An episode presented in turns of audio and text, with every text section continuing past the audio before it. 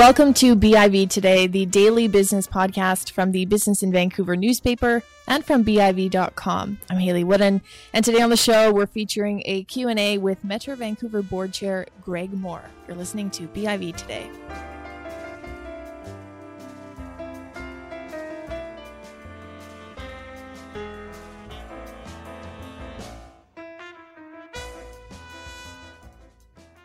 This week, Metro Vancouver Board Chair Greg Moore gave his annual address to the Greater Vancouver Board of Trade. Moore has spent a decade as mayor of Port Coquitlam and about six and a half years as chair of Metro Vancouver's board. And he's not seeking re election this fall, which means he's now the outgoing chair of that board. After a 20 minute address to the Board of Trade, which you can find online through their site, I had the chance to join Moore on stage for a 20 minute Q and A. To set the scene, the final minutes of his speech were dedicated to the topic of board remuneration, an issue that caused a firestorm earlier this year when the board voted to approve additional compensation. This was later defeated, and Moore said in his remarks that media actually, in part, got this wrong. So that's where we start. Greg, thank you for taking the time to answer our follow up questions. I'm sure there are many, and I will be keeping my eyes on Slido, so please do submit your questions and vote them up so they appear on the screen. You ended your keynote talking about remuneration. So why don't we start there? I have to. You said 90% of the media stories were not accurate. There's a lot of controversy around this. I want to give you the opportunity then to clarify and, and tell us the right, truthful story to this issue. Sure, thank you. Um, and when I was talking about the media doing a bad story, I, wasn't talking about you. Uh, so, um, so the original story came out. It was a pension. It was snuck through on a Friday afternoon. It was the last item on the agenda. None of that's true. Um, it wasn't the last item on the agenda. It was about in the middle of an agenda. Uh, it wasn't done on a Friday afternoon. It was done on a Friday morning. But Metro Vancouver meets on Fridays. Uh, our schedule is published in December, and so that was a regular three-hour board meeting. Um, and it was there was two parts to it. So uh, the federal government has made a change to the taxation laws, and that uh, elected officials, specifically local government, but it does affect uh, MLAs as well in some of their uh, filings, that we we up until the end of this year get a 15 15% uh, of our wage is tax free. And so what we did, uh, what we wanted to do, and what we've done in many municipalities across this country, because it's not just a, a BC thing, uh, has adjusted the wage so that the take home pay, what you see in the bottom right hand corner, was going to be the same. So obviously, had to increase the gross to get to the net. So that's what we did on half of it. The other part was around the, uh, we called it a retirement allowance, and it was a one time uh, uh, uh, fee or a payout when you left politics from Metro Vancouver. And so at the end of your term, uh, you would get 10.2% of your uh, salary, or you don't have salary, I get a salary, but uh, your, re- uh, your remuneration at Metro Vancouver. So when you look at on average of what an average director at Metro Vancouver makes, uh, they make about $11,000 a year. So we are talking about $1,100, $1,200 a year uh, remuneration, sort of one-time payout. So if you're there for 10 years, we're talking about 11 grand. So, you know, being on the front page of the news. Now, I got more. I, straight up, I get paid $86,000 to be the chair of Metro Vancouver. So, and I haven't done that for the 10 years that I've been there. Um, so mine was going to be, I think, $55,000. But when I, you know I'm on the front page of the Vancouver Province saying golden handshake, I'm not sure if $50,000 is one-time payout is golden handshake. A firefighter in any of our communities will make that much in retirement every single year for the rest of their life. So will every city employee. So will every nurse, every everybody that's a government worker in any sector. Uh, this was one time. So uh, I think maybe where we messed up the most, uh, to be straight up, is, is I think backdating it 10 years. I think is, is, is really where it rubbed most people the wrong way. And the thinking behind that was, well, if it's good for people coming in, why isn't it good enough for people that have served that time here? They've put in the same, well, maybe more time, and maybe they should be compensated when they leave office, whether that's to transition back into their career or they're actually retiring. It was defended defeated. Have your thoughts on this issue since changed? Um, no. Uh, I, I, think that we need to have this conversation. I don't think, I don't think local government officials are paid enough. Uh, there's no pension. Some of us have brought in our local governments a transition allowance. Um, but if you don't have that, what is encouraging anybody uh, to run for local government and leave a mid career to, to go back and then have to, you know, maybe serve two terms, eight years, and then have to transition back? Right? So the election's on October 20th. My last paycheck is October 31st. Right? I've got a mortgage. I have a family. Um, every once in a while, you're going to stumble across, I would suggest, good people that will take time out in the middle of their career to do that. But we have one uh, mayor that if he decides to go back to his previous job, uh, he was a paramedic, he's got to go through training again, he's all on his own dime, all this sort of stuff to get back to his career. Is that we wouldn't expect that out of anyone else? The other final thing on that, well, maybe not final, but the final thing I'll say is, um, as a local government elected individual, we aren't under the Employment Standard Act. So I can't apply for EI. I can't. Eh, all of you are, are business people here. When you probably got into your job, you probably negotiated your compensation uh, before you got there, or you asked for raises along the way, or something like that. And if you get terminated, if you get terminated without cause, you're going to negotiate your termination. Right? If you get terminated with cause, you're still going to get EI and all that sort of. I don't get any of that as local government. Whether I get not reelected or reelected, I get terminated and no transition. So I think it's an important, and what we were trying to do at Metro Vancouver, because we didn't think that it was this golden handshake, but we thought that if we brought this forward, we would elevate, which we did successfully, the conversation about remuneration. Maybe not the path we were thinking, but we did get that part right, and I think it's in a, a, a very important conversation going forward. So you're retiring from municipal politics, but not retiring. That's what you're saying. Yeah, absolutely. Too young. Too young. That's good. Now, you mentioned elections sort of on that theme in the Greater Vancouver Board of Trade's recent economic scorecard. They paid special focus on the idea of regional governance and cooperation. And one of the ideas put forward was directly electing Metro Vancouver board members. What are your thoughts on that? I, I, I think it's a terrible idea. Um, our federation relies on the linkage between our communities and the board if the board was making decisions that weren't in line with what we were doing in local, our local governments, you would just have this really bad level of politics that would be fighting with each other. They'd probably be fighting with other levels of government, which we do sometimes. Um, but that linkage between what happens in Port Coquitlam and the because Metro Vancouver, uh, in some cases, doesn't have the ability to pass bylaws in Port Coquitlam, but we need the bylaws passed to promote the policy that we brought in. So I'll just use water restrictions as an example. So we create the water uh, strategy at Metro Vancouver, stage one, two, three, and four, all that sort of stuff. But it's up to the city of Port Coquitlam to implement that water strategy. And if it was a different elected body, I, as the mayor of Port Coquitlam, might go, I completely disagree with your water strategy at Metro Vancouver. I'm not implementing my own thing. I'm going to do my own thing. And then how does that help us manage the water situation, as one example? So I think that linkage is vital to the success. In addition to that, one of the ideas is that it might bring about more transparency. So would there be other solutions to maybe making the board a little bit more accountable in certain instances? I think transparency and accountable are, are two terms that we shouldn't interact.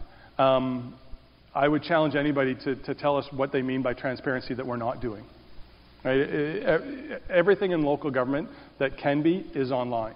Because if it isn't, we're getting FOI'd about it, and it's going to get online anyway. So we just proact. Like, I publish my monthly calendar of everybody I meet with.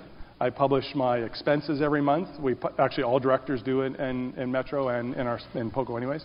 Um, all of our agendas are online. Like, there's frankly in, in POCO we had too much stuff online. We had to take some of it down because you know, nobody was reading and it was getting clogged and you couldn't find what most people were actually looking for. So I think, and, and we all have open data, um, about being accountable, now that's a different conversation. So that's about the, the amalgamation or about directly elected. Um, I hope that by us raising the importance of Metro Vancouver over the last number of years, that people will, when they're electing their mayor, because usually it's the mayor in most cities that sits on the board, will also be thinking about what they're going to do for them when they sit on the board as well. To that point, to thinking regionally, the Board of Trade has done a lot of work on that. I think that's been a regional and provincial conversation to a large extent.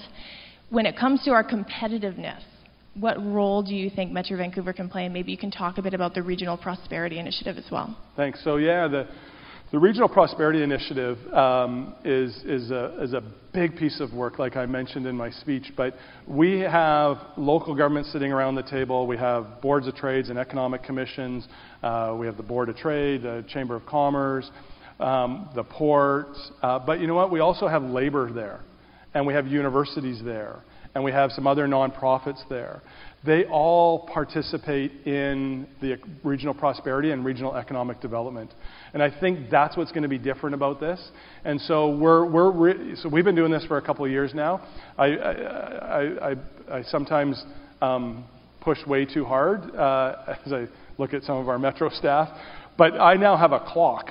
So uh, I really like. I think this is such an important piece of work, and we have uh, I think, really good board support at Metro Vancouver. We got everybody kind of swimming in the same direction that we really need to get this across the finish line uh, before summer. And so we're work, we, we hired McKinsey to write the business case with us, which many people in this room, thank you, participated in and, uh, and gave thoughts about.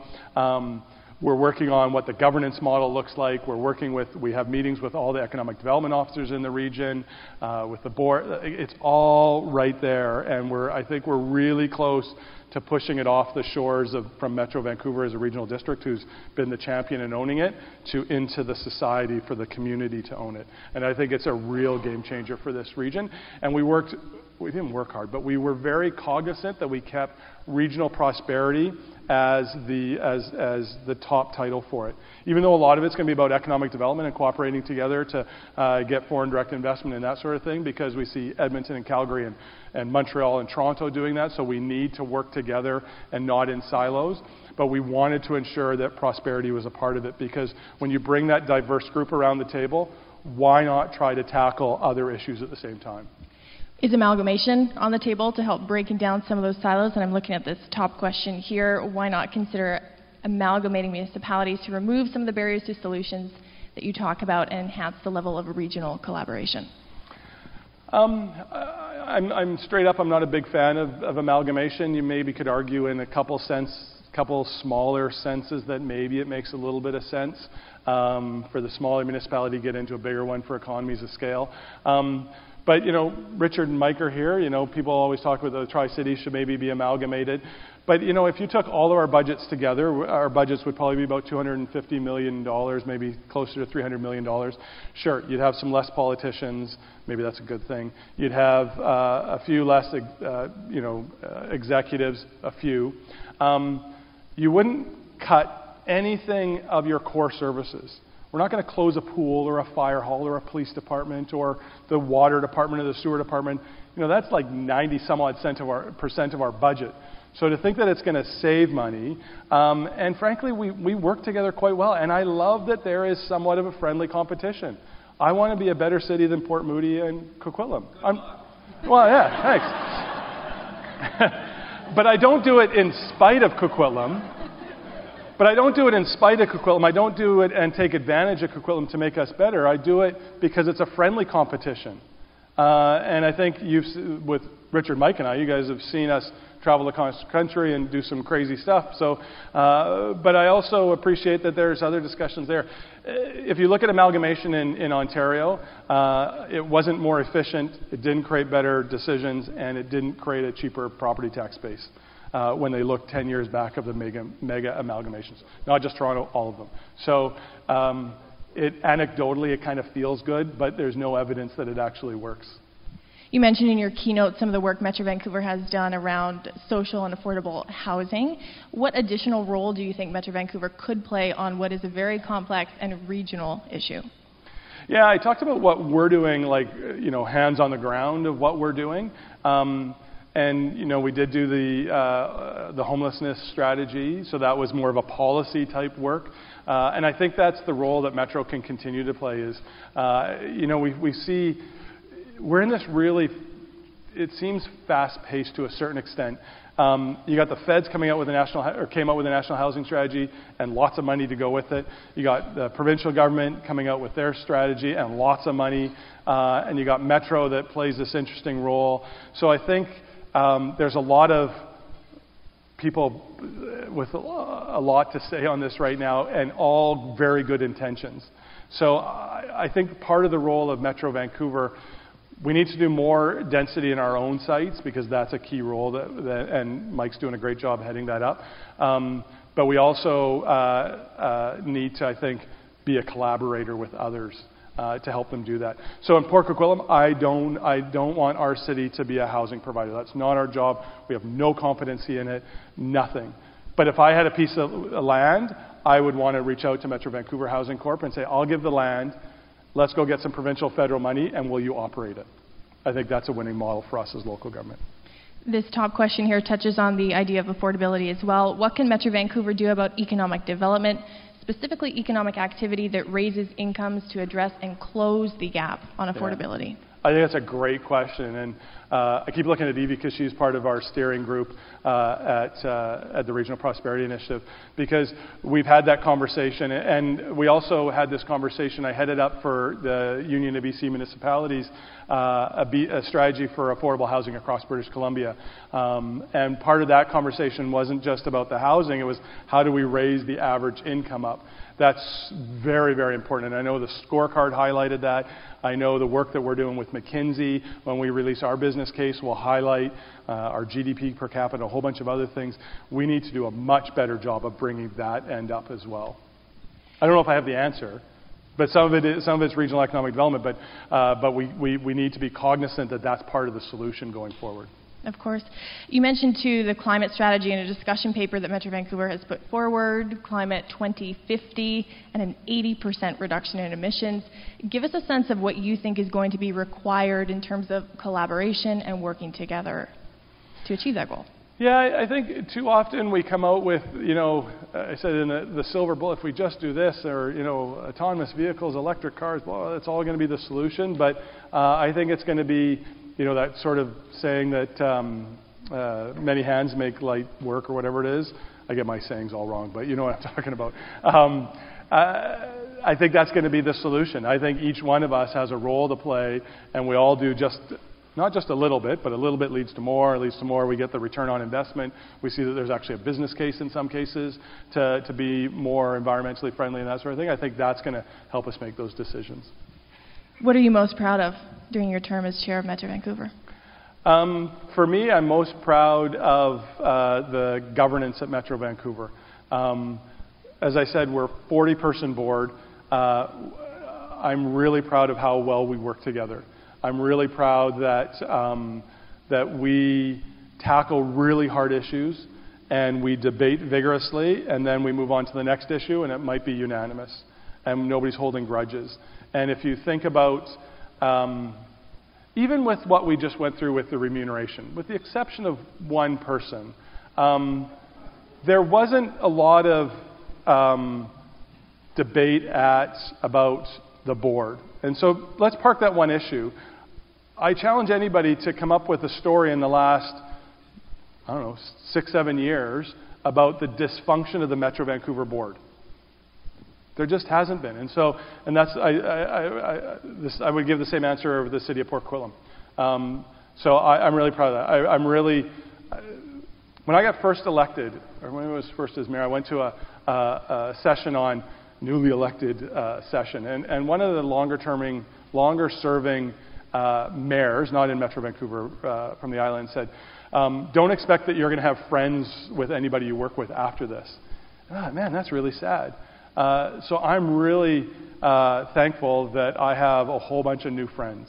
Uh, and that might sound kind of hokey, but whether it's, I know I could phone up Richard and talk to him about pretty much anything personal stuff, private stuff, uh, and I know we've had those conversations. Uh, and I think that's, that's really, I'm really proud of that, and I think it's really special.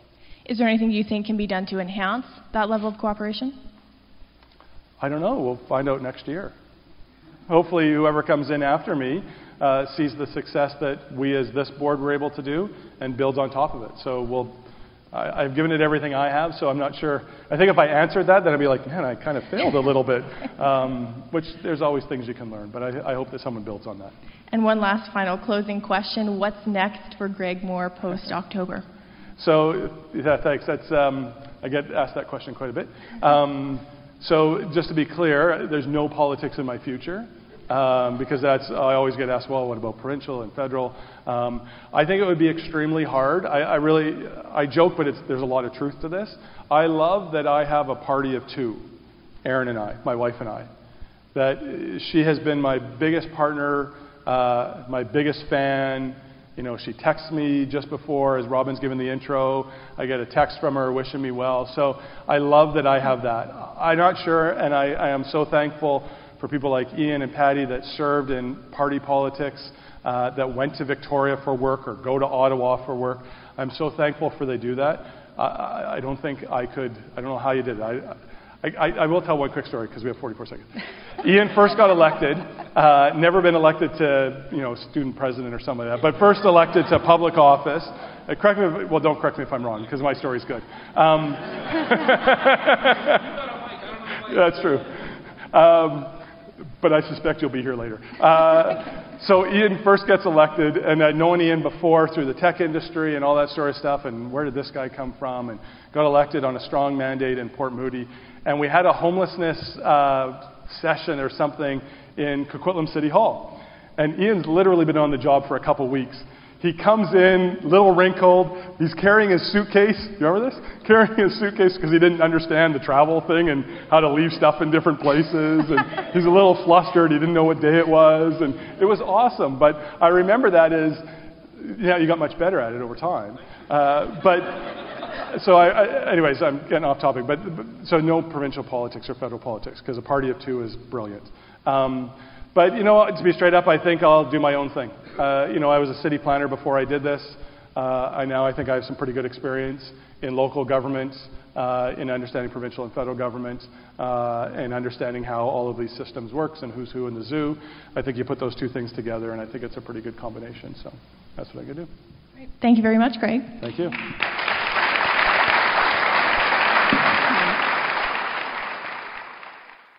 That was Greg Moore, outgoing board chair of Metro Vancouver and the outgoing mayor of Port Coquitlam.